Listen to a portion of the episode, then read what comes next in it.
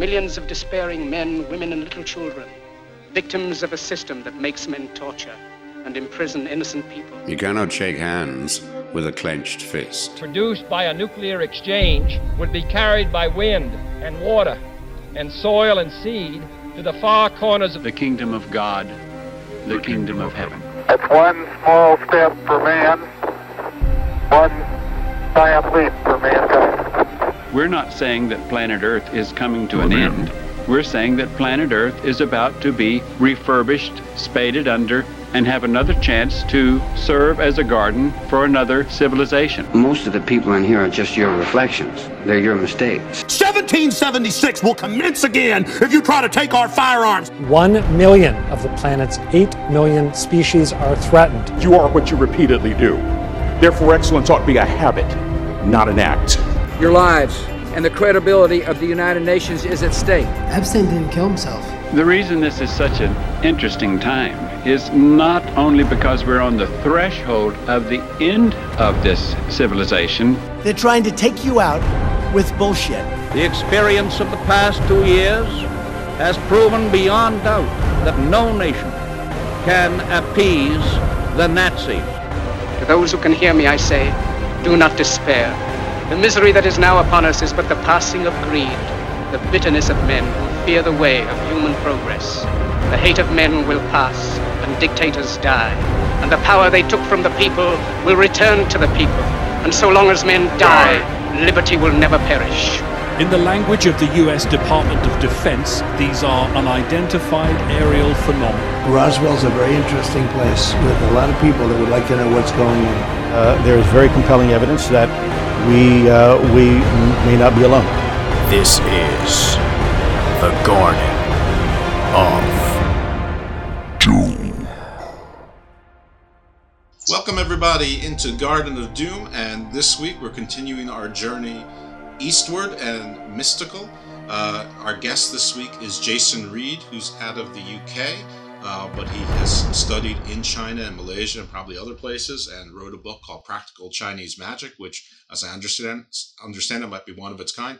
And in a strange, magical way, I know his publisher, and the publisher is not who introduced us. Um, so it's just weird. I, I found Jason sort of randomly on Twitter and then he responded and we chatted for a little bit on Twitter and you know, and this is our first time actually chatting voice to voice and we're using Skype so face to face, but uh, it, it, it's weird that in, in this big world, uh, there's a small world. And uh, so shout out to Mogg Morgan. In some way you uh, uh, introduced us and Mogg's been on the show twice. So the Egyptian magic show and also we did a show earlier on sort of the Egyptian perspective on giants. Um, so I'm sorry, was it yeah? Egyptian magic sort of dovetailed with the Egyptian pantheon, and as does Chinese magic, or at least, at least as I understand it from my reading of Jason's book. So without further ado, Jason Read, thank you so much for joining us in the garden. Yeah, you're welcome, and uh, good evening. Good evening to you. So, thank you for joining us. I, I, think the best way to start is just for you to introduce yourself and give your own bio and, and sort of explain how you got into this arena and your journeys and your studies and your, you know, your bona fides, so to speak. Okay. Um, yeah, I'd be more than happy to. Um, so, um, right. Okay, I'm pretty much well. I'm getting sort of more well known as an author of books on Chinese mysticism, philosophy, and magic. Um, I don't want to say Taoism right, because there is a difference. Okay, which I might explain later if sure. we get the chance. We will. Okay, so da- Taoism is a big field. But anyway, so it's a pretty good question. Where did I start from? Okay, I started off in the Western tradition. Mm-hmm. Uh, you know, like many of the uh, people you've had on the show before. So I started off with the uh, the Hermetic tradition, you know, so rather like Mogg, you know, I studied the Egyptian system, Crowley, and all these kinds of people, the Golden Dawn, and that's where I started. But at the same time as I was doing this, you know, since I was about, you know, so a young teenager, I was also a martial artist. So I studied martial arts too. Sure. Um, and um, so I always had that interest in the sort of Asian side of things. which goes in, which goes hand in hand with martial arts. Now, if you know anything about martial arts, martial arts isn't just fighting. You know, um, it's it has a, so there's a whole lifestyle to it, a whole belief system, which is a really good window into the Chinese um, philosophical world, if you like. Right. Everybody, uh, you know, anybody who's ever seen kung fu movies know that there's always monks involved, warrior monks, the Shaolin's monks, and you know, as which Right. is you know, sort of a stark difference between Western monks. I mean, the whole thing about Friar Tuck is that he was a monk, and they thought he was easy pickings, but he was a sort of a fat warrior. Um, but in Sure. Chinese, they Yeah, yeah, yeah you, I mean, you could argue with the Templars as well. You know, they were true. you know hardcore, you know, sort of uh, Yeah. warriors and monks. You know, so Right, but but more exceptions to the rule, Sort of, yeah. I mean, you know, ever, everything during the Crusade era, you know, they they blurred it for whatever reasons. yeah, But right. yeah, but it wasn't embedded in the culture like it is in Chinese. It's they- Sure, like you said, hand in hand. So, um, so martial arts was a really was a window for me into the the world of Chinese spirituality and philosophy, more philosophy, because at this stage, um, my teachers didn't really know anything about you know Chinese magic.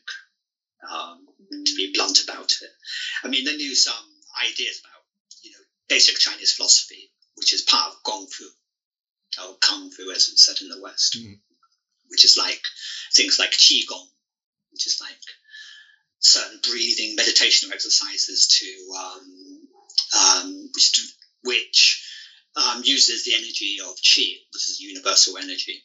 Um, so I'm trying to um, put that in a nutshell at the moment. There's more to it. So, and there's also Chinese medicine ideas, which are inherent in the uh, Chinese Gong Fu and that's my first window into that um, Chinese spiritual experience.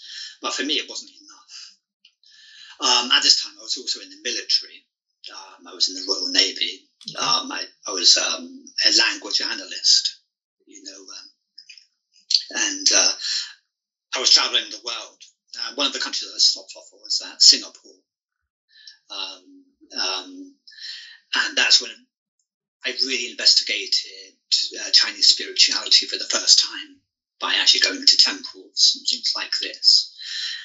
And I just felt a connection, which I which I'd never felt before, which I didn't feel with the Western stuff, like the Hermetic tradition I was doing before.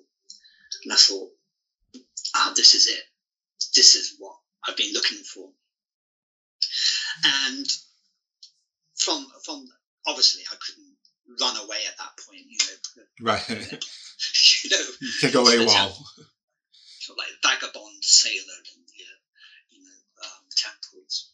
So um, I did my term my term of service, um, and at the end of that, I'd saved up enough money to go to Asia and look for a teacher, um, which was hard, which was actually a very uh, difficult thing to find and do. Yeah, I'm sure. Um, so I went back to Singapore mainly because um, there's not such a large lang- large language or cultural barrier, which means that um, they speak English. Um, so it's a good it's a good place for me to learn to learn the basics of Chinese spirituality, and that's when I met my first teacher, and he comes from a tradition called Maoshan, uh, which is a, a kind of Taoist folk magic. And I use Taoist in very loose terms here. I It's think- not the Taoism that people would actually be familiar with. Well, let's make that distinction now. I mean, in, in whatever simplest terms you can. What is the Okay. Taoism that people are familiar with, and what is this Taoism? Just so we have our terminology straight going forward. I make the distinction like this. Okay, you have just like in the West, you have the church, like you have the Catholic Church or the Methodist, the Anabaptist, whatever. Um, you would call these Orthodox. Okay, but then you have like these other spiritual, spiritual, spiritual seeking groups like Wicca and and you know, um, I guess Freemasonry to a certain extent, the Golden Dawn, uh, these kind of things. Yeah. Um, and I suppose ancient Gnosticism, Right. which is the esoteric wing of Christianity, if you like. And it's the same in Asian culture. You have your popular forms, yeah. You know, you do your Tai Chi and you do your Qi Gong and you sit on a mountain and meditate.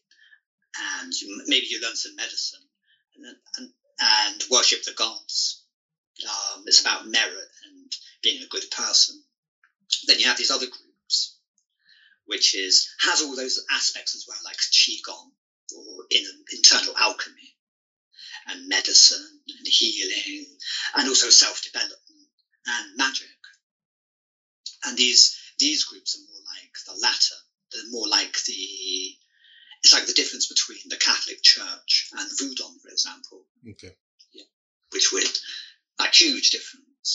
Sure. Yeah. But there's an underlying similar philosophy there, and some of the symbolism is, is used. Right. Uh, so that that's the general difference. And Mao Shan is one of these schools, a magical school, rather than a religious school.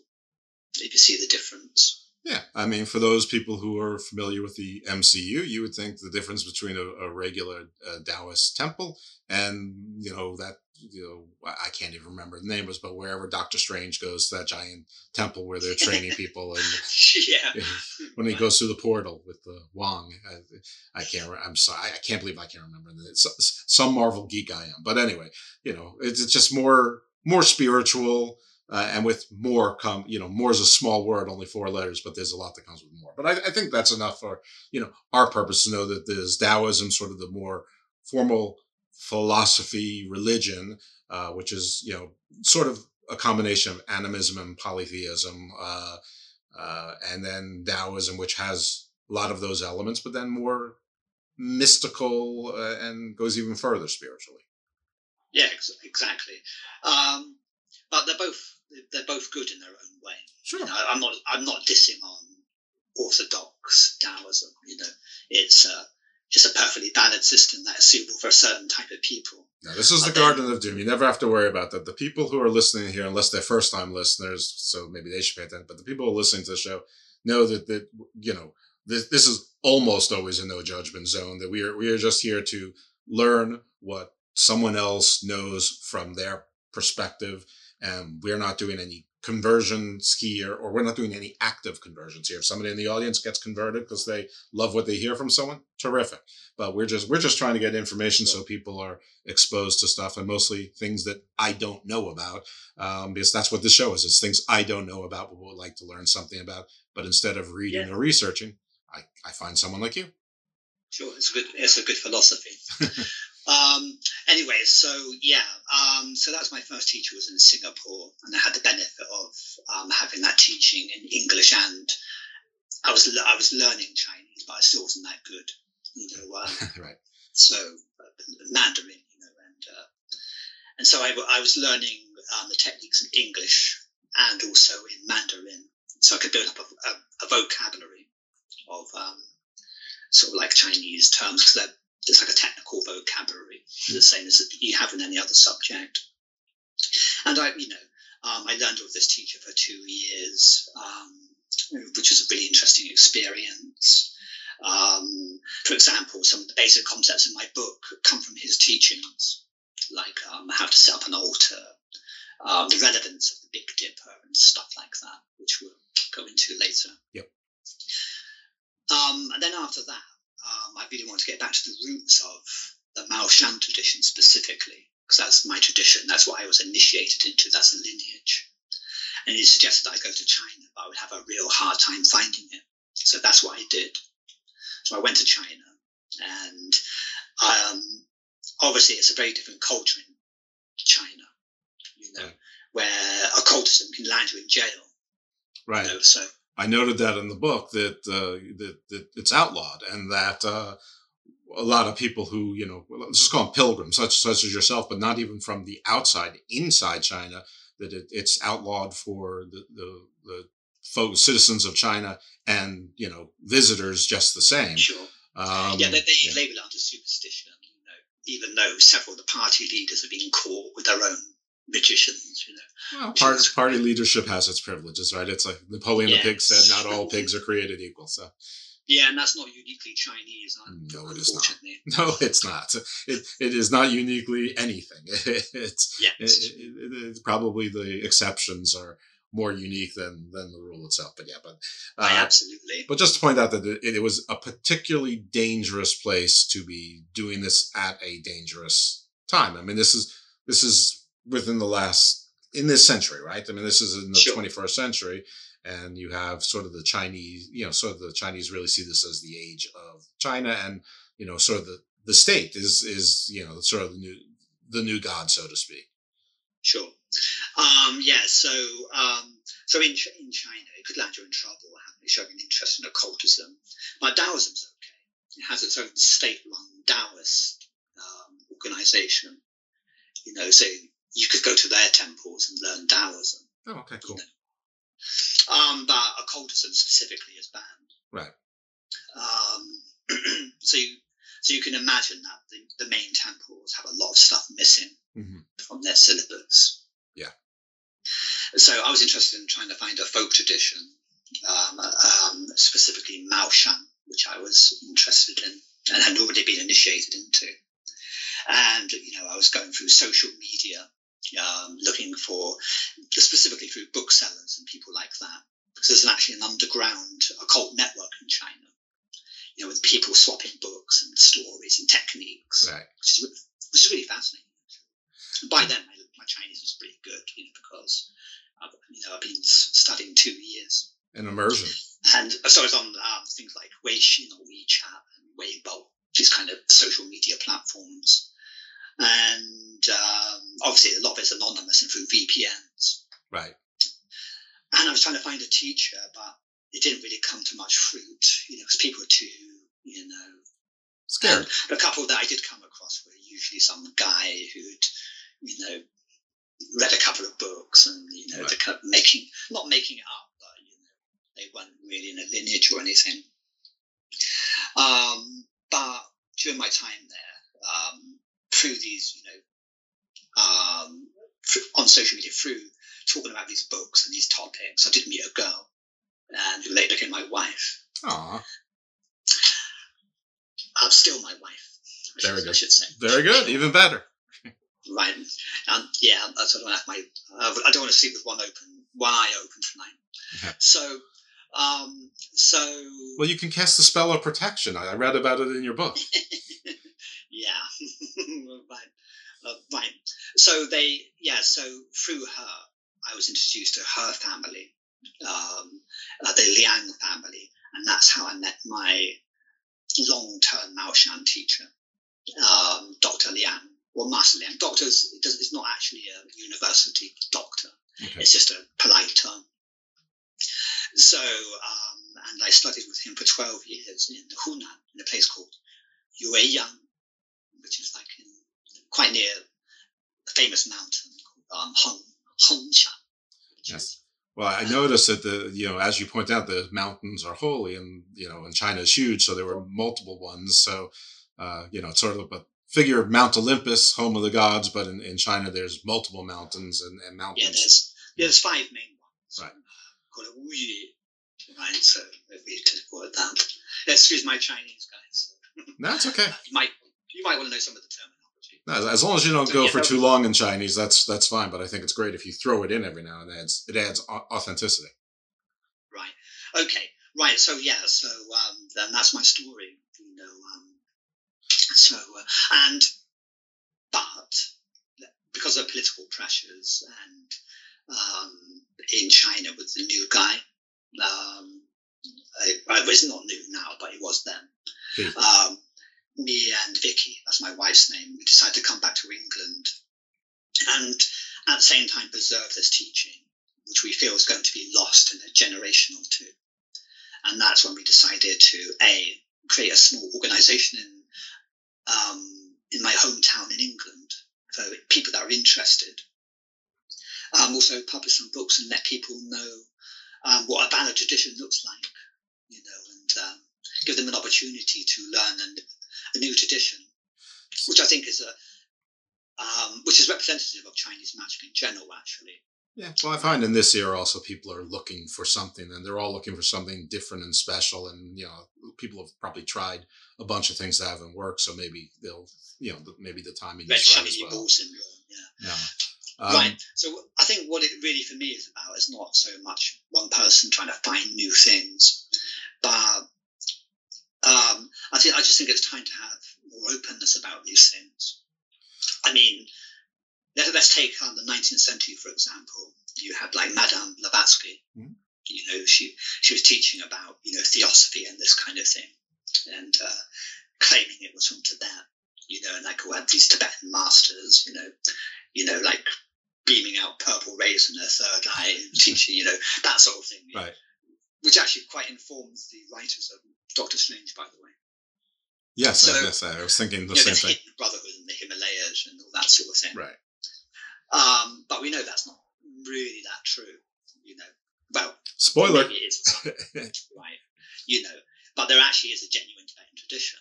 Right. Yeah, you know, uh, um, Lamaism, or what you want to call it, Absolutely. tantric yoga, that sort of thing.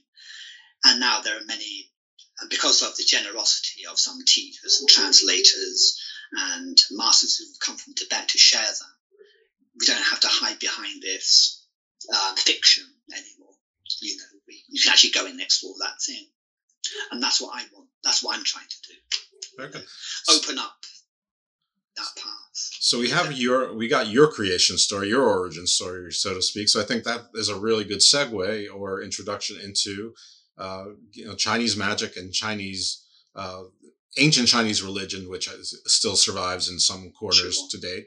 Uh, same. So I, I think a great place to start is, in fact, the creation myth. And I think people who have listened to this show frequently or just mythology buffs, you might hear some similarities to some other stories that you have heard. But uh, yeah, I, I, I think it's a great place to start with creation. Yeah, sure.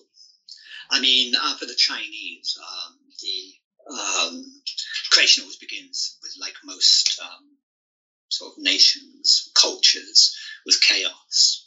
You know, there's nothing is in order. It's disorganized. You know, um, there, there, there, there are the elements and the potential kind of existing, but not not functional in any way, not manifest in any way. So, um, so- yeah, so um, crea- creation begins there. It's called like a hun. So then there's the myth that within this chaos there was an egg, and in the egg um, grew a giant called Pangu. And um, and this all sounds very familiar, especially if you know Norse mythology, by the way. Mhm. and this egg broke and this giant came out and he kind of like separated yin and yang to bring in the polarities. And then um, this giant died. Right. Right you know everything has a beginning and an end. And so his skull became the heavens and his bones became the mountains. A really familiar myth to anyone who's familiar with any ancient culture at all. Right. like um, so for example like uh, Ymir in Norse mythology same pretty much the same story you know. There's a version in um, sort of uh, uh, India and, and so on um, so really it points to that microcosm macrocosm thing you know um, which is the kind of esoteric essence of that story and it really That's makes this is just a, a footnote that's little to do with your direct presentation, but it really puts a crimp in my working theory that whoever started the Indo-European languages had sort of this universal story that everyone adopted, but Chinese is not part of the Indo-European language family. So it, it's even so either either the order, the chronology is different, or there was interaction, or there's something to chaos, and then a giant a giant Yeah, comes out of an I- egg. I think I think you're close though. I think the root is shamanism. Okay. Which is what Indo-Europeans and Chinese share in common. So There seems to be a, a shamanic, and I, I use the word, but it's not a word I like to use because it's specifically to a certain culture. But it gives us an idea of what we're talking about. So we need to find the first shaman, not the first language necessarily. Because one, one will find the other. Yeah, I think shamanism's a very much misused word, and I'm misusing it right now. So excuse me. right. So, so I think the, the the the very roots of religion and human spirituality and philosophy is shamanism. Okay, which is basically an interaction with the spirit world. Um, it's the looking at our lives um, or and nature and trying to find out the hidden reality behind that, of which that physical reality is an expression. And that's basically it. If something goes wrong here, a shaman's idea is to transcend that physical reality and peek behind the, the, the curtain of physical reality, if you like, to see what's going on. You know, like we see a clock, the clock doesn't work. Mm-hmm. Yeah. We open up the clock and have a look at all the gears inside. With me, they just spring everywhere, right? I break the damn thing. But I should, and that's kind of what shamanism does, you know, and, um, and I'm not quite sure where it began. Yeah, now some people will argue it's like kind of the Iranian peninsula, you know, the Iranian area or the Mesopotamian area. And so I don't think it really matters that much. I don't think we're ever going to know. Right. But that that but that all these cultures share this philosophy is really it should really tell us something.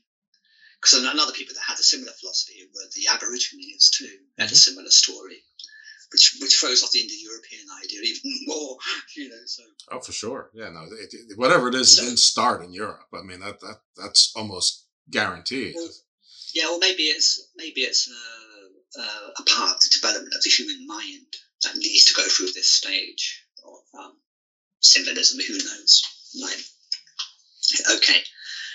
Anyway, so you had all, you had all this mess, which is the physical universe, but it's still not perfect. So you have these other two gods. One's called Nuwa, who's like a dragon goddess. Okay, or snake goddess. You know. Um, um, and then you had um, Fuxi, her husband.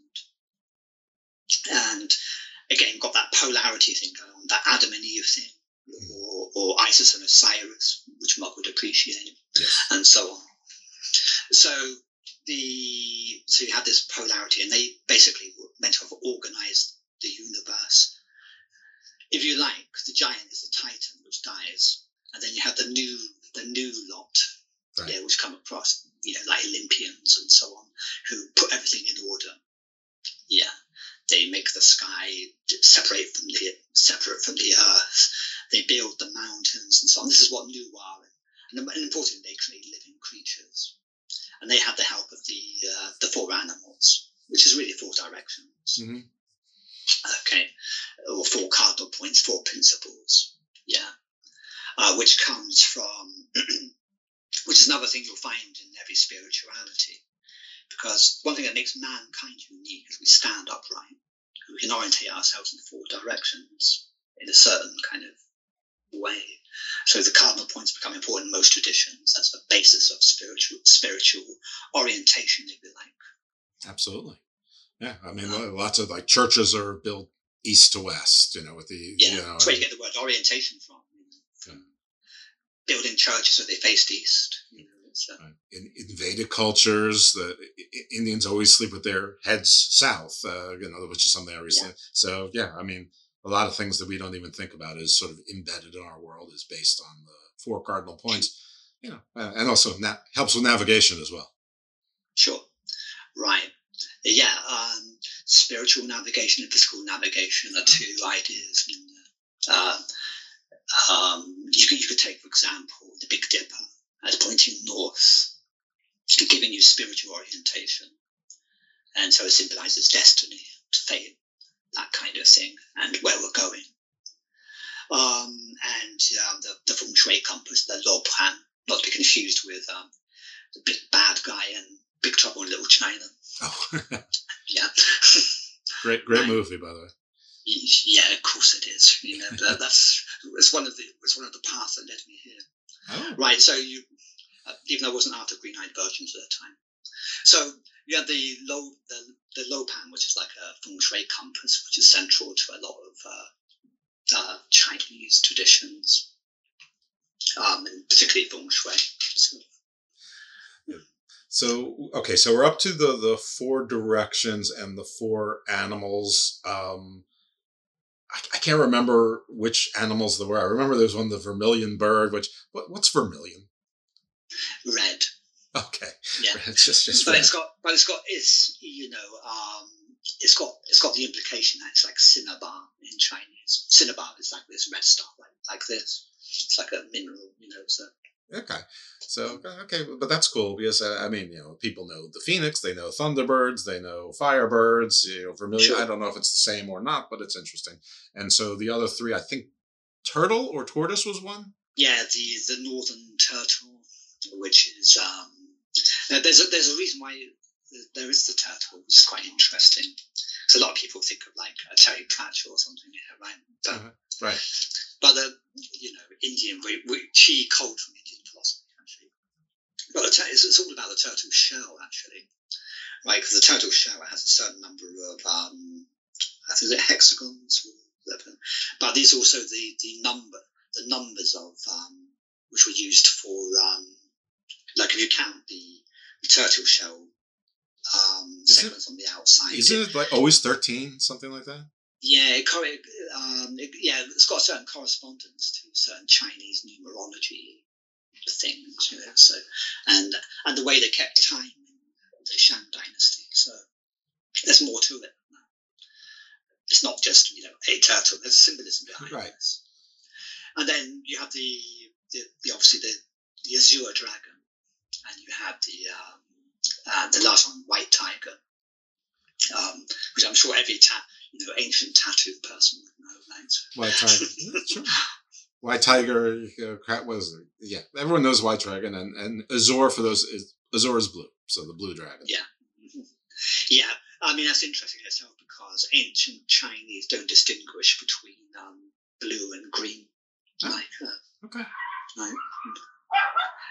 Like in, ja- in Japan today, um, the they don't have a green light; they have a blue light, but it's actually green. Gotcha.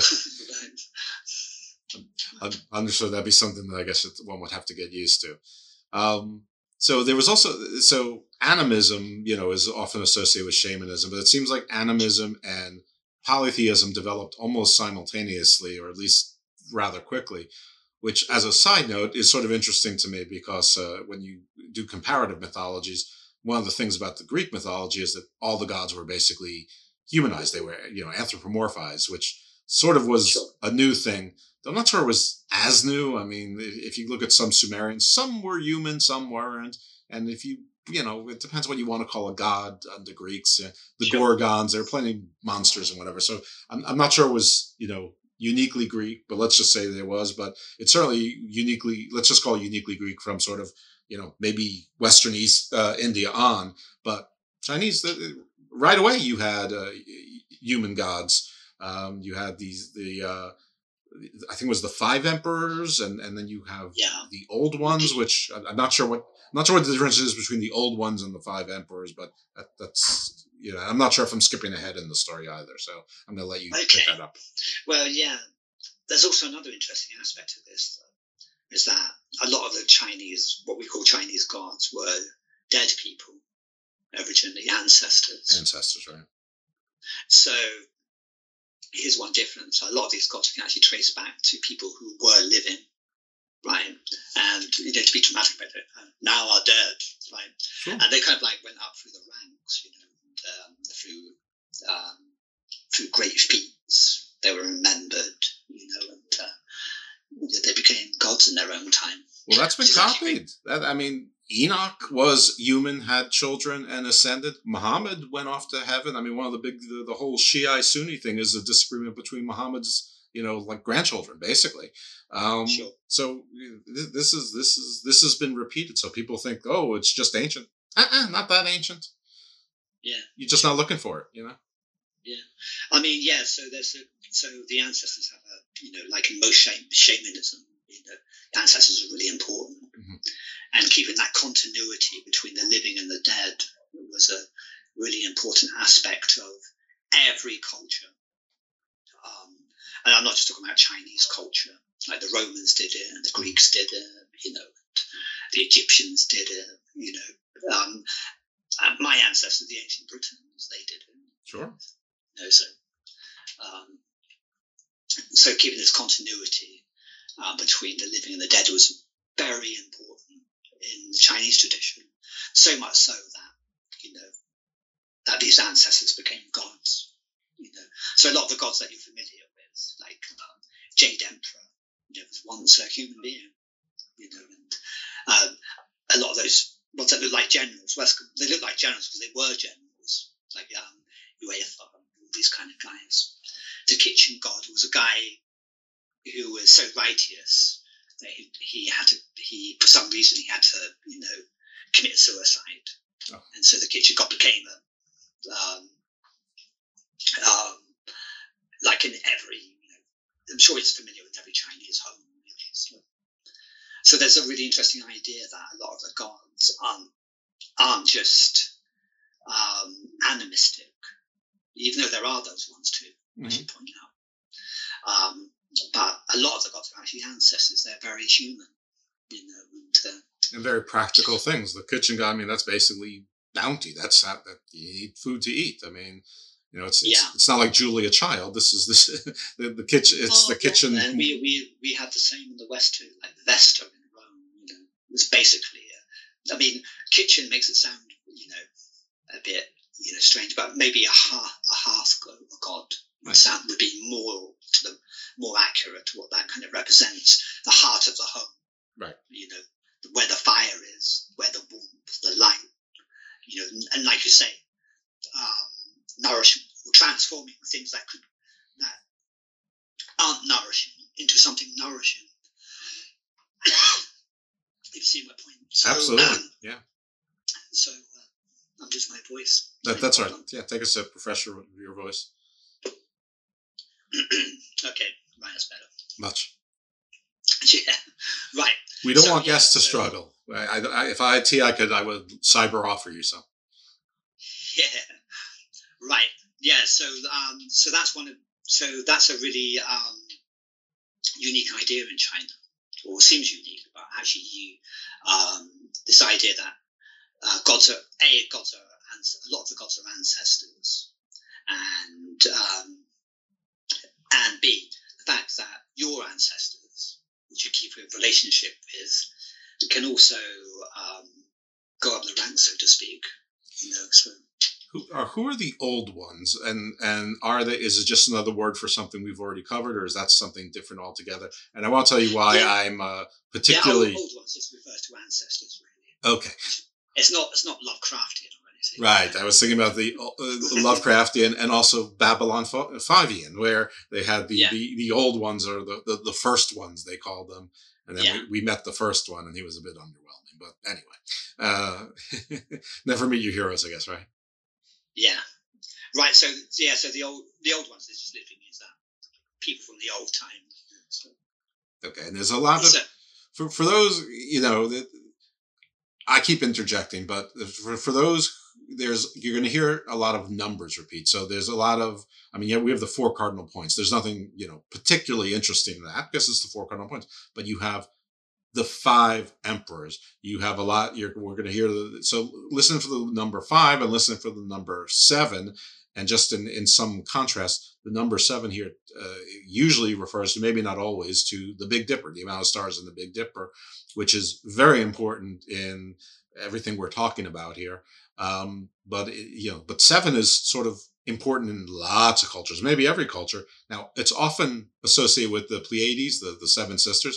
Now, I have no idea why that's different, and and why the Pleiades. You know, people say because the Pleiades points to something. It's like uh, Orion's bow shooting the arrow, and it's those. I I don't know why that's particularly. yeah, I think the the create. Uh, no- maybe I'm wrong. Actually, I'm thinking of another star cluster, the Hyades, which signifies spring. You know, like which is really important. Right? Right, but the Big Dipper, as you point out, points to the North Star. Um, and so, and also because it's a ladle, in your book, you also point out that it, it sort of fills different things, like including the soul.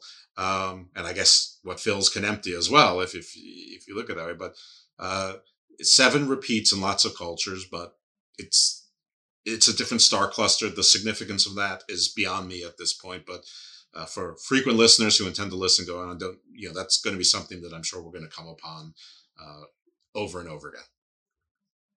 Yeah, I mean, um, yeah, the Big Dipper as well. Um, a huge um, symbolism in China. Um, did in Egypt too, actually.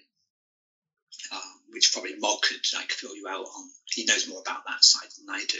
Oh, I'm gonna uh, when next I talk to him, and I, I will again. I you know Yeah, he's he's been on twice already, Uh, but uh, I'll I'll hit him so- up with that. So, like like you say, the Big Dipper was considered like um, pointing to the immovable, like um, from the human point of view.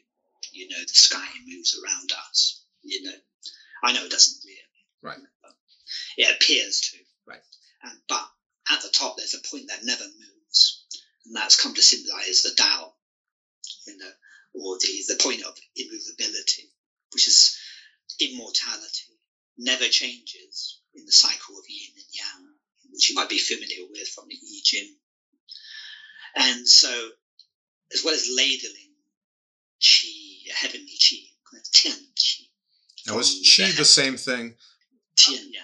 I- I have so many Marvel references, and forgive me for being trite, but clearly you understand them as well. So is chi the same thing that Iron Fist channels? Not not in the same way Yeah. necessarily, but that's Yeah, you, I mean, popular culture references to chi. You know, I mean, popular culture is a good reference point actually for people unfamiliar with things. Sure. I, and I'm not saying that the, the importance of chi is that you can put it in your fist and, and you know knock out a dragon or, or knock down a wall, but that No, that's it- pretty cool though. no, sure, of course. I mean, who wouldn't want that? But but uh, that's what he's channeling. That's how he harnesses that energy, though. I mean, it's almost like the force, sort of. Yeah, but oh my god, hold on. Um, yeah, so yeah, you're right. Um, so um, sorry, something just popped up on my screen then. That's okay. Okay, right. So yeah, I mean, these are. I mean, George Lucas was obviously inspired by Asian philosophy. Must have got that, you know, idea from you know um, martial arts, which were popular in the seventies with Bruce Lee films. And, Absolutely.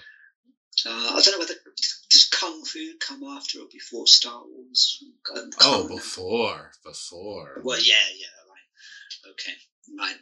Yeah, so, it- but anyway, in the seven, in the early seventies, there was a big, you know, interest in Asian things, you know, which I'm sure George Lucas was got caught up in. Eh, He was influenced by a bunch of stuff. As it turns out, he wasn't that great a writer. He just sort of got it all together first. right. mhm. Yeah. Well. People are going to hate me now. Sorry.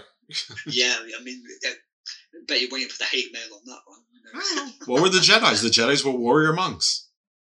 yeah, yeah, exactly. I mean, um, so you know, you've got that idea, you've got all those ideas. You know, um, that the force is basically the idea of chi or prana, whatever you want to call it. And the Sith is the duality. They're the uh, bad guy warrior monks. Or are they the bad guys? I don't know. That's, that's Yeah. a different show, different argument. Discussion. right. Um, so anyway, yeah. Um, so the, the so the Big Dipper was considered to be like a, a, a channel of this chi, and also something.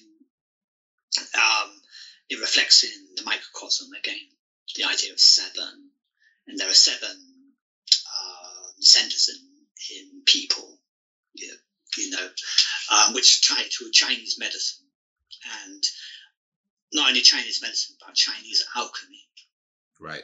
which is about self transformation. So we don't we don't think. I'm sorry. How, I should point out we don't think this is actually the Big Dipper's actually. We, we know it's like stars, which are millions of miles apart in reality, light Right. years, and, and but it's a it's a symbol, and the symbol the symbol is there um, not by chance but by uh, I don't know uh, what's the word I can use By Des- design design. That's yeah. for our for our perception. Yeah. Yeah. Uh, it's hard to explain exactly. So we don't actually literally think the Big Dipper is throwing out all this power, but for for the for the human perception here on Earth in this time and place, these patterns have a meaning. Right. And if it's always pointing to the North Star, it sort of pretty much, you know, appears, it's at least pointing to the same direction all the time, even though it may rotate from the earthly perspective. And Yeah, and, and that's important too. Yeah, and, and because the Chinese have, uh, you know, it looks like they don't just have. I mean, I don't. I think when we get into astrology, meaning the collective, we other guests and things like that, and some of the past shows, you know, we sort of think of the the Western zodiac, and I think people are familiar with the Chinese zodiac from going to Chinese restaurants in the year of this and year of that. But the Chinese yeah. have multiple zodiacs. They have a zodiac tied to Jupiter. They have a zodiac tied to the moon, and I'm sure everyone else does too. It's just not as prominent uh, or as well known. But um, I, I, find that to be very interesting as well, and and I'm sure you're you're, you're probably getting there. Yeah, sure. I understand what you mean. I mean, these are ways of just looking at things that look like chance and trying to find patterns in them. Yeah. Um, and then applying those patterns to how we live, to uh, live with nature, um, to understand change, um, because change is probably one of the only certain things we have in our life. Mm-hmm. You know, by clinging to things and hoping they don't change is endows them like a ridiculously stupid thing to do. Right. So you will be unhappy if you do this. Right. Change is the only constant, and there's the ancient Chinese curse, may you live in interesting times, which doesn't sound like a curse until you think about it. Yeah, right. Until COVID hits, of course. I mean, or the rest of it. Or, yeah, or you know, there's there's no no shortage of interesting times, and um, you know that doesn't mean your favorite movie's coming out. yeah, but quite often those interesting times are where we grow the most. You know, we would argue. Uh, well, that that's that's true. That's a very uh, uh, who, I, well, I don't, I don't know who came up with it, but you know, through through through war comes growth.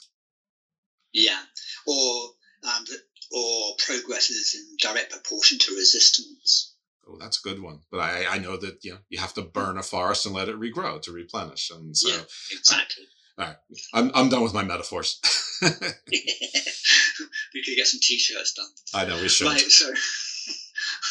Right. Um, so it, yeah. So anyway, um, so yeah, I mean, there's some interesting ideas there about the Big Dipper. I sort of explained that we don't literally think that you know those six or seven stars have, and maybe that's why it also explains why different cultures just choose different seven stars, like the Pleiades or whatever. Absolutely, it's not stars that are important so much, but the, the you know the idea that they can find a pattern and make meaning from it, which they can apply to their life. Or perhaps, in my, I always have to have one conspiracy theory popping up, but perhaps it was an offshoot of the school who were on the Big Dipper, and they said no, they've got the wrong stars, and they had their followers, and and they were chased out, and they had a, you know, they they found their way to Australia, or whatever. Yeah, but yeah, I mean, yeah, I mean, it's possible.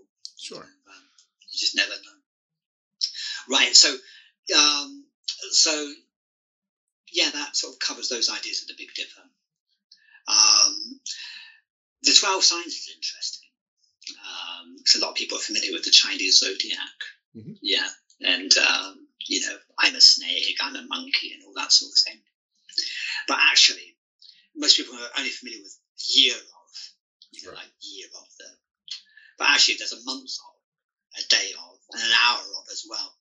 So it actually gets a lot more down, you know, I, I read I read it in your book. I mean, even though listen, I, I, candor to the audience, I read the book, but I skimmed over some of the chants, and the, you know, I'm not. I wasn't looking to expect to become a magician after one reading of it. I wanted to prepare for the interview. But even then, in my skimming, I could see that on certain months and certain days, it was like something like you couldn't eat duck because that was bad luck uh, and like the 9th and the 13th were bad luck days in certain things and you couldn't practice certain things on certain days or everything would go wrong and it's i mean it, it gets down into i mean real real yeah, they, detail. Yeah basically these things represent the, the five elements of yin and yang. That's why so by looking at these combinations of the elements you know it's like paper scissors and stones right well, by the way, we, we probably should say what the five elements are because I think most people think of the four elements. You know, they know they know earth, wind, and fire, and and then the you know and then oh yeah, right. water. But uh, the, the, Chinese have five elements, and that's really yeah, important. Right. Um, yeah. So um, actually, the the Indians and the Japanese do as well. Cool. Right. So um, so we've got um, wood, which is generally the first element, which represents growth when things first begin Okay. The, point, the first thing to point out actually about the elements is that, or the wuxing, is that they're not actually substances, you know, in the same sense that Plato would have thought of the five elements, or Aristotle, but stages in the nature of the change of something. Right. And they all point to each other in sort of, you know, yeah, a, exactly. circular arrow. So you take you take any vibration. Um, I hate using this one because it sounds new agey, right? Um, but I mean in a literal way as well. Take any vibration has a beginning and an end, and the five elements can be put along that vibration, um, so you can see um, its life cycle.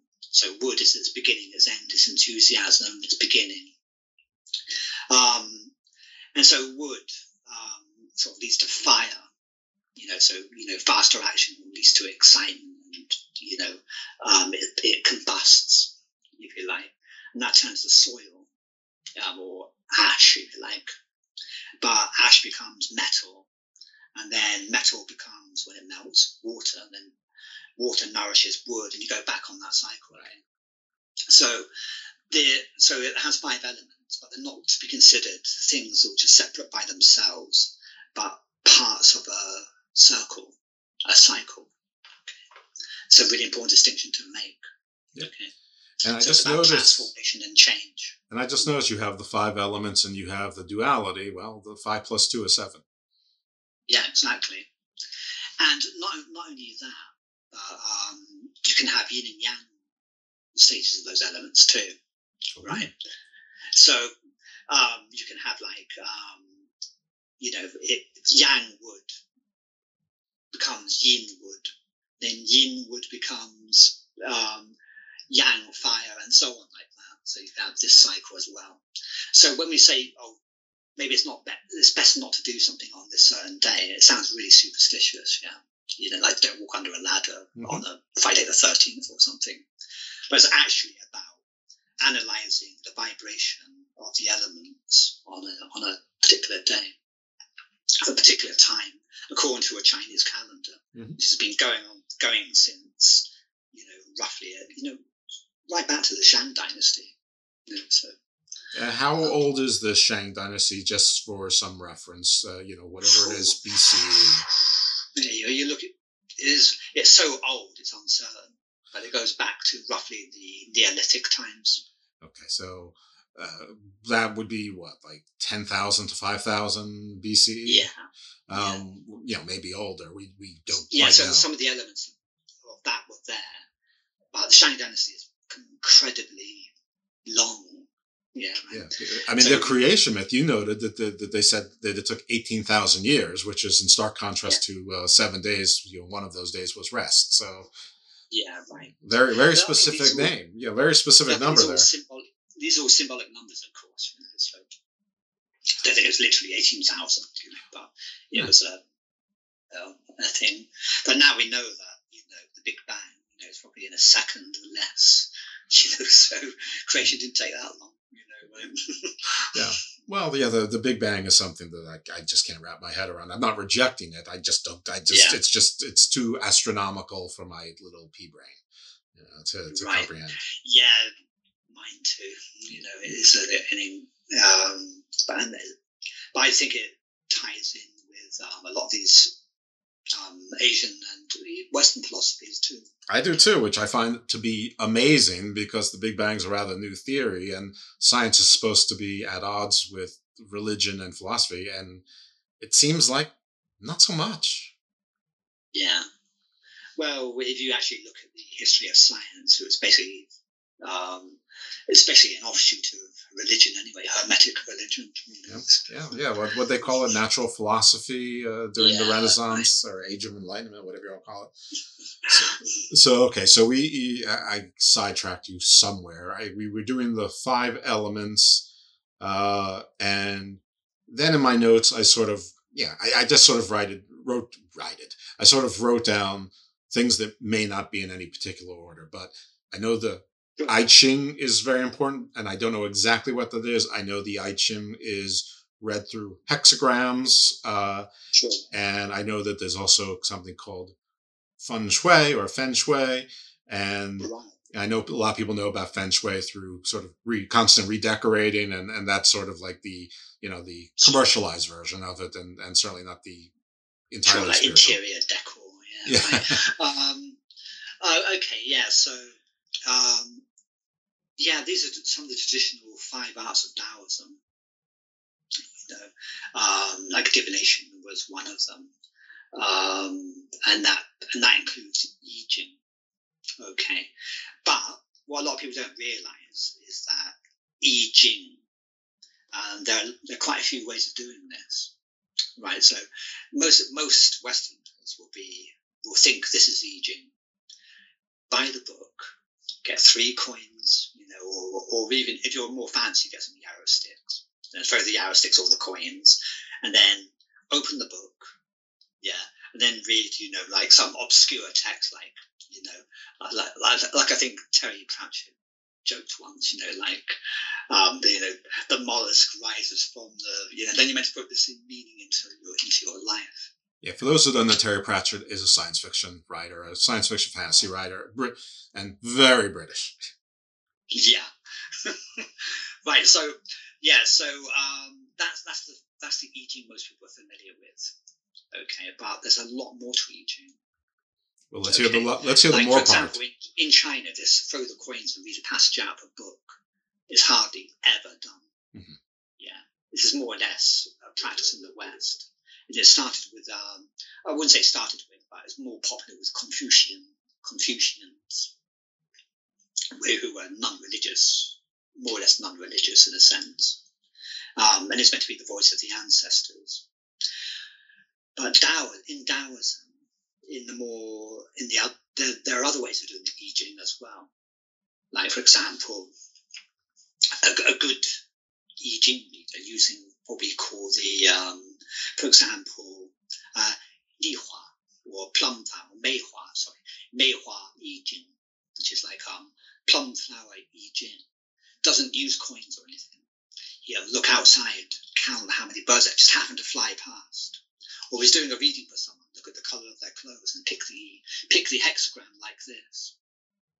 So um, look at someone's body language and read and read the I Ching from just from what he's saying, and doing some calculations using numbers and this sort of thing, you know, just from someone's body language, the colors they wear, the words they happen to say. He looks for patterns in nature, not just using coins. Right. Um, another way much more complex. Um, is it sort of is it too simple to? But is it a fair summary or simplistic to say it's a way of reading the animistic, shamanistic world around you? That's perfectly accurate. Yeah. Oh, okay, good for me. Right. okay, right.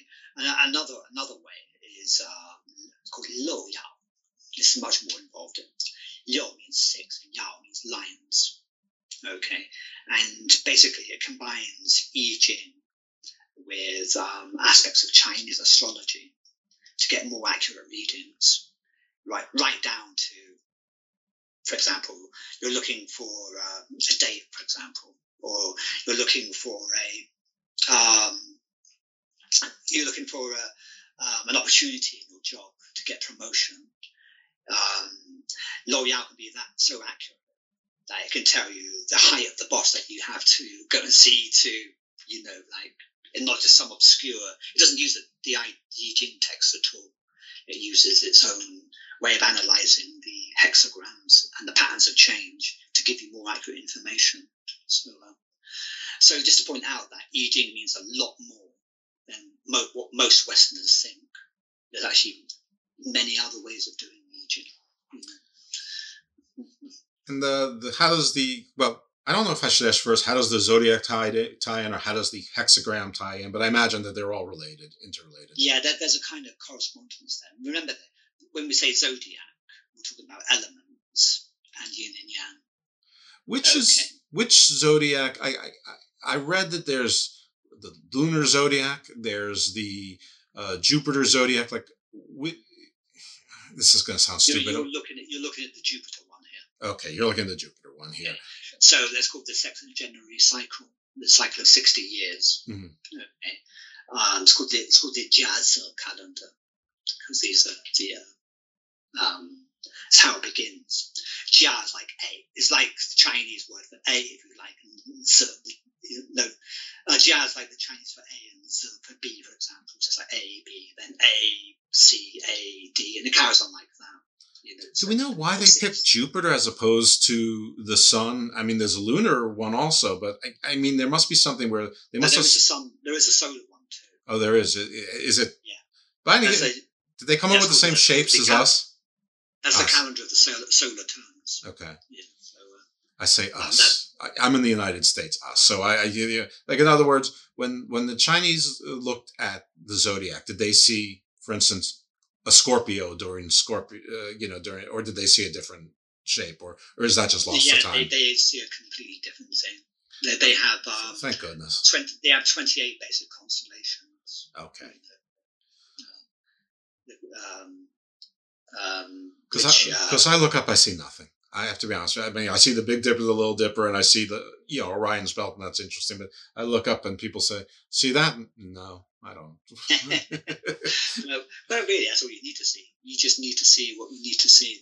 You know, for most for most um, astrologers, if you went up to the average astro- astrologer, say, "Oh, can you point to a Libra?" They probably wouldn't be able to see. Yeah. Okay. Good. Libras. And so I don't think it's necessary. So I'm just confessing it. So that's okay. Yeah. All right. Right. so you know, so I don't think it's necessary to like point out, you know, where Baumhaus is or anything. Okay. So what are what is feng shui uh and and you know not the uh you know redecorate. I mean there's the redecorating aspect that I'm sure comes from the actual history or philosophy but what is feng shui? Okay, right. So feng shui to go back. Right, feng, the origin of feng shui is about um, how to bury the dead. Oh, yeah. right, that's the original feng shui. All the first books. Um, um, it's called yin zhai, yin zhai feng shui, which means you know the house of the dead, basically. Not the not the video game, by the way. Right. Right. Do you remember that? No, I Right. um, video games is my thing. Right. But anyway, so you have this um, idea that when your ancestors die, yeah, they're still linked to your prosperity, and to keep them in, to keep that prosperity in your lineage, your family lineage, um, you had to ensure a really good burial for the dead, for your ancestors. So that's where the first feng shui comes from. Like the most, the, you know, the earliest and most original books are about how to bury the dead properly. Because if you didn't bury the dead properly, yeah, you could be in trouble.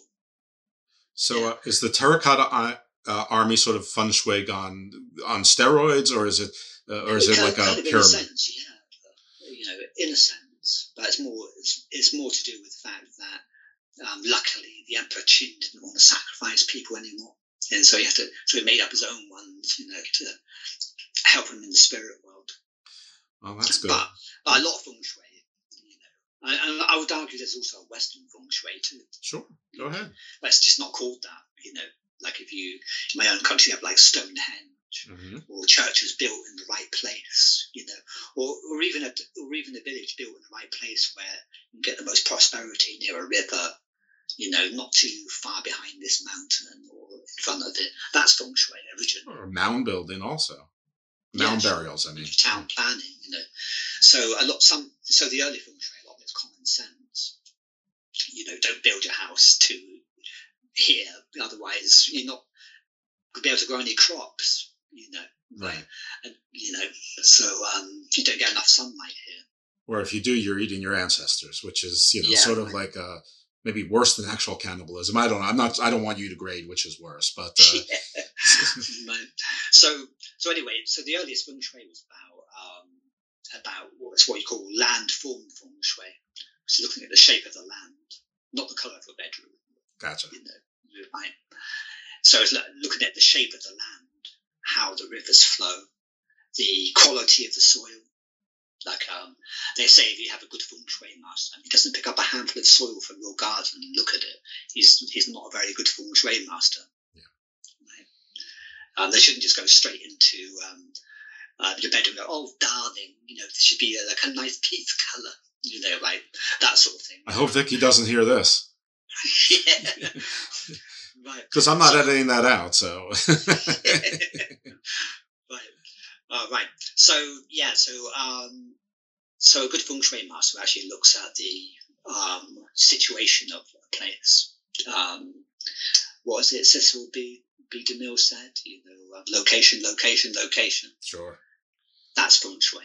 Okay, very, very And whether it's for the living or the dead, it's about getting good energy and um, ideas. So, so all, Such so as that. all over my my condo where there's two dolphins together, or two roosters together, or two or two turtles together. That uh, you Yeah, know. but, right, okay. That kind of feng shui, there is some reality behind it. Okay, good. Because if you think of psychology and how we Yeah, I, I, I don't want you to cause a fight in my condo because let, let me be clear to the audience. I will lose that fight to La Sicaria. She will beat me 10 out of 10 times. right? I mean, so I mean, yeah, I mean, there are aspects to this, but maybe a feng, a, feng, a Chinese feng shui guy would do it differently from how a Western would do it. Like we do, we, we do place certain objects in certain areas. Uh, certainly not dol- you know, dolphins, because that's not really a Chinese thing. Okay. Like things like elephants or tigers, and even you know certain crystal formations. This is where it becomes magic. You start leading into organizing space to attract certain energies, um, which is basically a good definition of magic, really.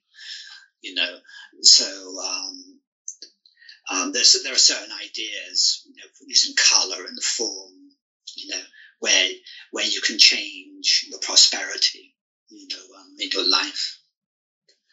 But you, you need to be really careful that you don't slip into a kind of new age interpretation of this. Right. Okay. It's too it's too trade. It's it's it's too commercialization of something that's much deeper. Yeah, there's like a lot of things now. Yeah, I mean that's uh, the, let's just call that a yeah. I hey, mean- let's call it America's fault. Well, the United States' you know, fault. you know, I was brought up as a Catholic, and you know, you could buy like spinning Jesuses with light bulbs on and stuff, you know, like flashing them. You know, it's so it's like that, but it, but it's not quite uh, turning Christmas into Santa Claus. It's turning Christmas into Jesus baubles. Is basically what it is. yeah, sure. So okay, so um, I wanted to get into. Jeez, I have to read my whole right because uh, you we're talking about ghosts that were very important, and I'm sure that that is tied into the ancestor worship. But the go, you need ghosts for the magic, and I also want to talk about, so I don't forget it, the, the enormous difference in how the serpent or dragon is viewed in the East versus the West. Okay. Right. Um, right. So, right. So the idea of ghosts in um, um, Chinese magic is, is, like I say, it's tied to the idea of ancestors. Um, the angry dead. You know, it's, it's a it's a feature in most ancient cultures. Like, um, if you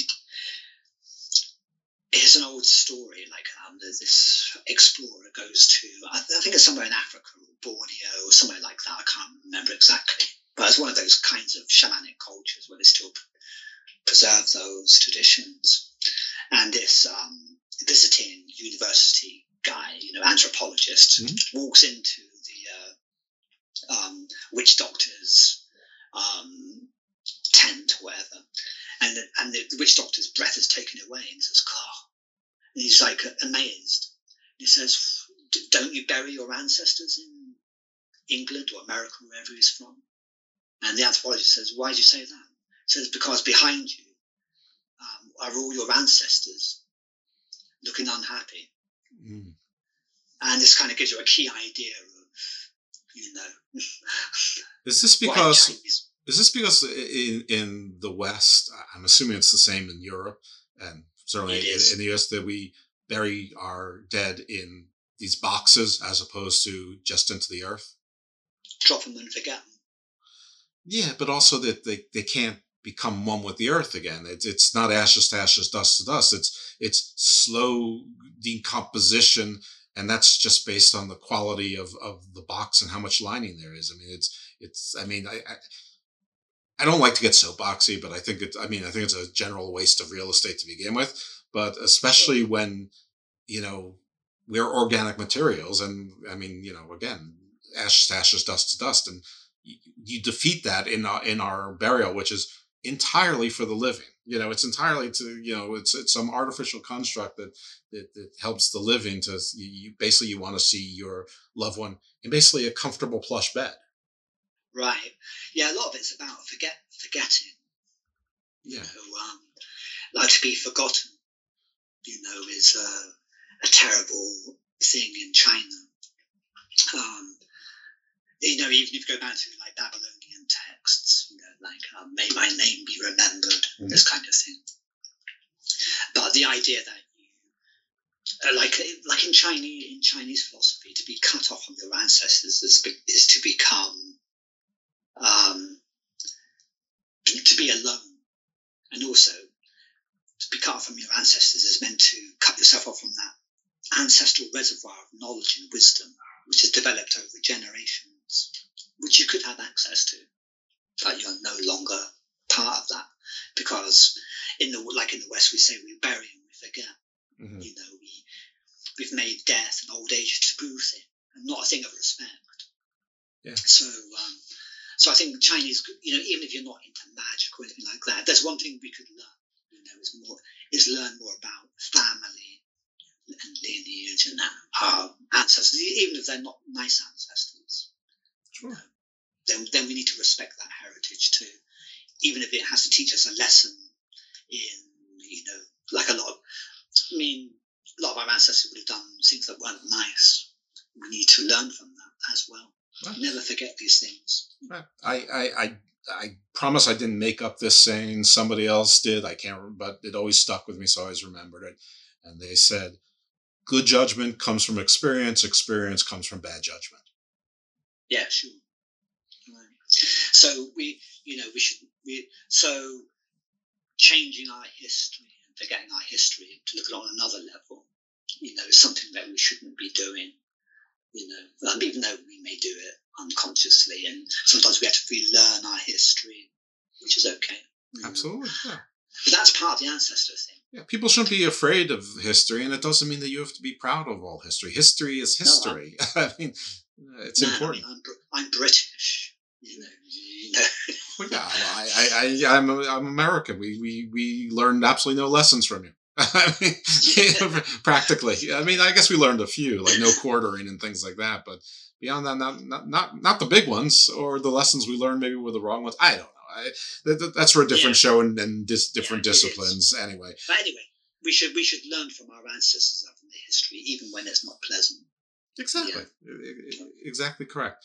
Okay, let's talk about serpents. Um, because serpents and dragons usually, you know, I mean, poor uh, Ophiuchus uh, got got cut out of our constellation, the serpent bearer. The serpent is often, you know, the the you know Satan, the devil, evil, the snake. You know, Eve yeah. is the serpent. The reptilians are ruling the world. Every everything serpent and uh, dragons have to be slain. The you know they're you know Saint George had to kill the dragon to you know uh, cure Britain.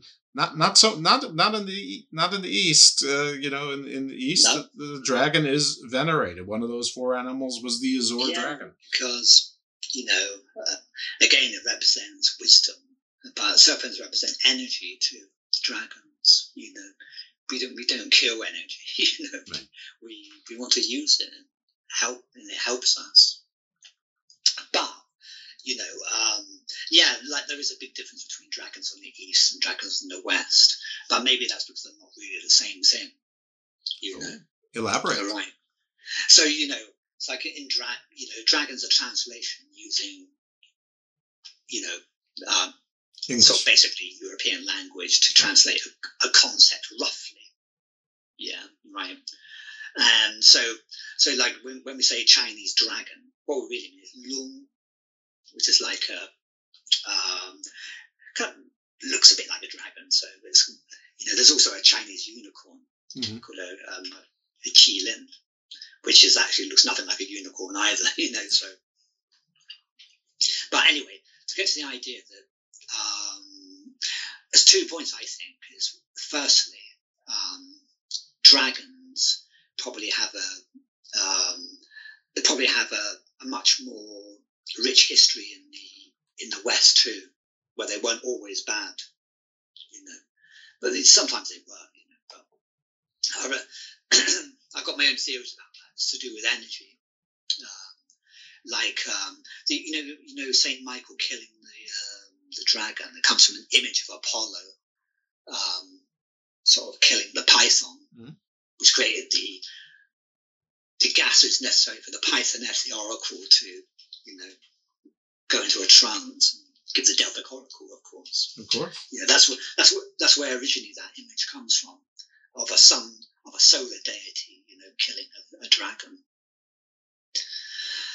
But to return to the Chinese idea, uh, the Chinese idea is to do with the, the mainly the weather, you know, water. They're spirits of weather, you know, or weather in, in Chinese is called tianqi, which means like heavenly qi. So not all dragons are good in China either. Let's get this straight too. Okay. Right. So some dragons you had to appease, you know, right? You had to like throw things and and like um, throw things in the river, like rice dumplings and stuff, you know. So it was like little rice called zongzi, like little packages of rice which you used to throw in the with great ceremony, and then do the dragon boat race. You might might know this. So it goes back to an old tradition where, like, um, every year you get like these floods or really bad storms, or the rains won't come in, or something like this, and you had to appease the dragons to um, so you get rains for your crops and so on. So they weren't always good. You know, It all starts with the rivers, right? It, it, it all, yeah. Tigris, Euphrates, Nile, uh, the Yellow Right. River. It's yeah. Sure. So, so the idea behind the dragon was it, basically boils down to weather and water. Okay. and duality. so not all dragons have- are good. So duality. It's, it makes sense. It's consistent. So they all, so they're very watery. Western dragons tend to be quite fiery, don't they? Yes. So uh, you know, or earthy at the at minimum. Yeah. Kind of poisonous. And, um, but I don't know how you know when we read about you know, these um, poisonous dragons in the West. I don't know how much they've been informed by later Christian writers or reinterpreting the dragon. You know, in their in their sense. You know, in the Christian theological sense. So I don't know how accurate some of those writings are. Well, I, I think the fairest thing you said is probably one of the first things is when you said they're not the same thing. It's just we give them the same name now in English, but they're they're they're not the same creature. They they have some similarities, but uh, it's it's you know uh, they're further apart than like a lion and a tiger are. They're they're they're completely different things. Yeah, the, the, the conception's different. But then I wonder, like if you look back in, if you really looked back, because I'm not really a, a great expert in Western mythology, you know. I, I learned something I was doing the Hermetics thing. But, but then you do see like some ideas about snakes and dragons which tend towards the more um, uh, you know idea of them being uh, dispensers of wisdom which is something eastern dragons can do as well. It's usually symbolized by the pearl. You might have seen the dragon clutching the pearl you know and uh, is that where the phrase "pearls of wisdom" comes from? don't know. Um, in maybe you know in in China maybe but I think maybe it's because it's also just happens to be a Christian symbol as well Oh, okay. like um don't cast pearls before swine and that sort of thing um, that one sure. I've never heard. so um so yeah so um yeah so the dragon's a, a different creature which um can we compare them and maybe a little bit but not really the same thing in my opinion Okay. Nice. Listen, I think that that's fair enough. Um, now, folks, uh, I, I hope that you felt that this was Chinese magic, but if you're looking for more practical, uh, like a uh, how-to book, the good news is Jason wrote a book. So it's Jason Read, and he wrote Practical Chinese Magic. And not only do you get this, a lot of the background and stuff that we are talking about now, but he actually lays out the exercises which uh, you know and he, and he compares them to, to the things that might be closest to it. So he'll compare certain things to yoga uh, and and other cultures um, so that you understand sort of you know in your terms uh, when i say euro i'm just you know i'm assuming that you know it's mostly you know euro western centric.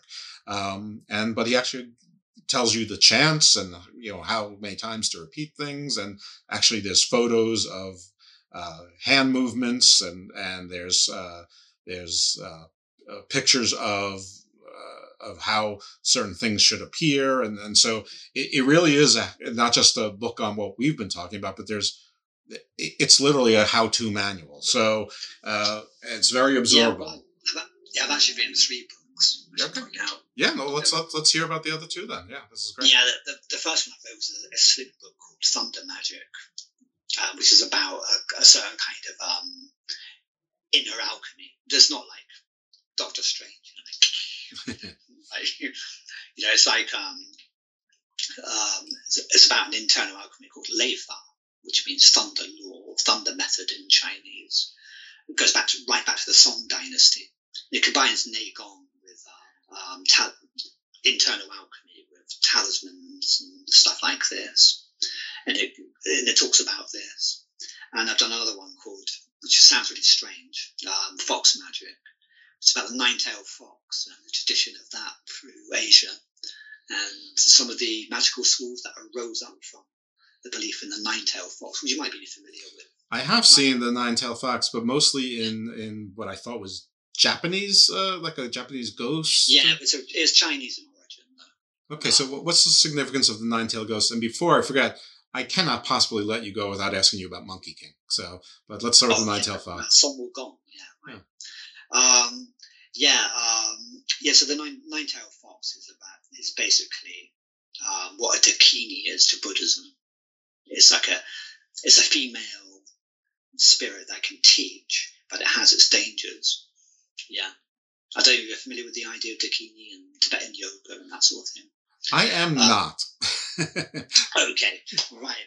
Okay, so in the yoga tradition, there's um, there are female spirits called dakinis, which through meditation and you know uh, that sort of thing, the dakini can um, uh, communicate with the yogi and um, give teachings and that sort of thing. Um, usually, usually, uh, you know about um, more methods of gnosis or knowledge, and the same idea kind of carried on carried through to China through the nine-tailed fox, which has its, but also it, similarly, even though it has its benefits, it has its dangers. Yeah. So it can exact a price, and that price can be Yeah. high. Um, well, that's sort of a recurring theme. I mean, listen, it it, It is, it, Eve and Adam cast out of Eden, right? Compare it, compare it with the Western idea of Lilith, maybe. Ooh, that, that well, sure, I love That's that. that's a rough comparison. Okay, so I don't want to make a. I'm not a great believer in comparative mythology in some areas. I think that a little bit's okay. Yeah. Uh, but you can you can get to the point where you're like trying to match things which don't really match, even though they seem like it on the surface. Right? Is there a significance to the number nine with nine tails? Is it Yeah, there is. Um, nine nine is a number you constantly see in Eastern mysticism. Any multiple of nine adds up to nine, right? So um, it represents eternity, okay? um, immortality. Oh, well, that that sounds good, but I guess it could also be may you live in interesting times, right? It could be that. Uh, that, that case. All right, Monkey King. Who I mean, everybody's heard of Monkey King, and even if you haven't heard of Monkey King, if you watch Dragon Ball Z, like Goku is is apparently based on Monkey King, um, which is probably the most tritest version of it. Monkey King, sort of like Hercules, you know, uh, uh, maybe I don't know. Yeah, Monkey King's an interesting one because he has, again, the real Monkey King has a really ancient history, you know, as an actual god, you know, in, in China. Okay. Pretty much similar, very similar to some ideas of Hanuman in India, who also had a monkey god. Um, and he, rep, he, he, he represents you know, bravery and virtue, but also thing, things like anger, which can get you in trouble, you know. Um, so the idea that monkey, but the Monkey King we're familiar with um, is Journey to the West, you know, um, where a real historical event is taken, and that's how Tanzan goes to India to, to, to fetch the Tripitaka, the three baskets of the law, brings them back to China to promote Buddhism. So yeah, they only had a little bit of the Buddhist sutras at that point. And this and it's a real true story. The real monk, that we still have his writings, went to India and to a place called Gandhara, which is like a center of you know um, Buddhist studies, Nalanda University, and that sort of place. And he brought it back to China. But The Monkey King's a very clever book, and it's a, a, a kind of t- a, a tale of spiritual growth. So you have these three characters, you know, you know um, the Monkey King, um, Sun Wukong, Zhu Bajie, or Pigsy, as we know him as, and um, um, and Sandy, who's like a water demon. Um, so, and they all appear in Chinese magic as well, you know, as characters because they're so beloved in China. But anyway, so these three char- these three characters represent um, three kind of vices in humanity. Monkey with his anger, you know what, demons, you know, on a fight all the time. Right. You know, pigs like the ladies, and um, you know, sort of like um, so lust and greed, Mhm. and Sandy, which is inhumanity, hatred, um, dislike. What a combination. Yeah. And so the journey to the west, and the west is very symbolic as well. And it's got of like something called uh, Xitian, which is like the Western heaven paradise in Chinese ideas. And to, as they go towards this paradise, or or the place where the Buddha sutras are, their characters get changed by the journey as they, you know, travel forth through experiences of having to be selfless and things like that. And so it's actually a very clever story about the regeneration of human vice into human, you know, love and compassion and, and fighting for good rather than for, you know, ill. Well, I think that that is actually quite nice. Um, that is probably a good place to stop. We have covered a ton of stuff. I want you to tell the folks again the names of your books, where they can find them, and any other way they can follow you. Uh, if you want to be followed, if how they can support you, you know. Okay, I'll, I'll. I'll send you a link because I can never remember my own links. But that's what I'm like, you know, because you know I'm not really a you know this kind of well, you know I'm, I'm a scholar. You know, there. You're not a self promoter. You're not a salesman. I don't do much self promotion. So anyway, Ryan. So but I do I do have a new website uh, just being created now actually. Okay. So I'll send you a link for that. Well, I think it's sent to so it's nice and easy. Wait, what is it? lowercase. Maoshan maoshantemple.com. That's M A O um, S H A N Temple T E M P L E dot com. Okay, that's, That's it. And then and your are your books linked to that website? Not yet. It's still building. So so let's get the the names of the well. One is practical Chinese Okay. magic. Yeah, you've got Thunder Magic. Um, you have um, Fox Magic, and you have Practical Chinese Magic. And next up is um, Lu Ban, the Lu Ban Sutra, which is a Chinese grimoire, which I'm translating. Oh, cool.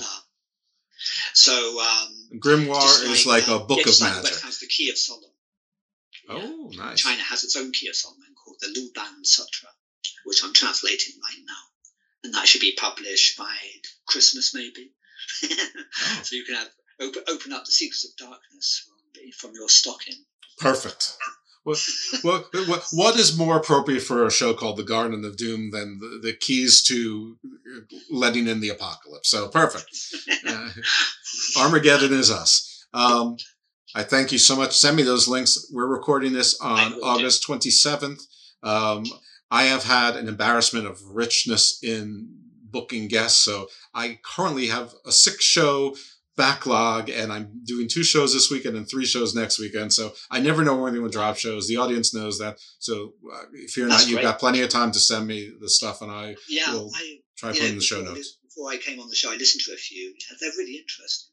I You asked appreciate some great questions. I, I try and, and you know I try to read the books that people send me. I try to do a little bit of looking into it, but I try to listen Yeah. to all the guests because all of the other guests have informed me, and I really feel like I've taken like graduate level courses in, in these areas from just some of the the, the, the great information that guests have, have provided me, and uh, it's it's been a, a amazing journey. I, I don't know how to monetize it. Uh, I don't know if that's particularly important. Um, but I, I really enjoy it, which is probably more important. And I'm glad that, that people, especially like yourself, who are sort of immersed in, in the occult or alternative or whatever you want to call it, think the shows are quality because that that that's very validating. And and No, I am reminds me, reminds me of a friend of mine. Uh, I won't say his name, but uh, he had a new. He, you know, he did, he did his play sound. It's all like occulty and everything. Yeah. It's, it's not the sort of thing I do personally, but he did it. You know, he had like Baphomet on the wall and stuff. And me and my wife and his, his new girlfriend came out for the first time, and we walked in. And he says, oh, "Welcome to the world of the occult." I thought it was hilarious at the time. All right, well, I thank you very much. Maybe we'll come. Maybe we'll come on again to do a, a maybe a more detailed exploration of what's traditional Taoism or something like that, or we'll find other things to talk about. But no, I really appreciate it, and uh, yeah, I'm always willing. So. very cool. This this is great. Um, all right, folks. So you you know where to follow his website. You know what his books are. Um, and uh, again, we thank you. We rate, review, share with your friends. With the show very much benefits from referrals. And uh, we will hear from you again next week in the Garden of 遗忘，遗忘，都遗忘，去年的烦恼和姑娘。莫慌，莫慌，都莫慌，今年的姑娘更漂亮。遗忘，遗忘，都遗忘，去年的烦 莫慌，莫慌，都莫慌，今年的姑娘更漂亮。遗忘，遗忘，都遗忘，去年的烦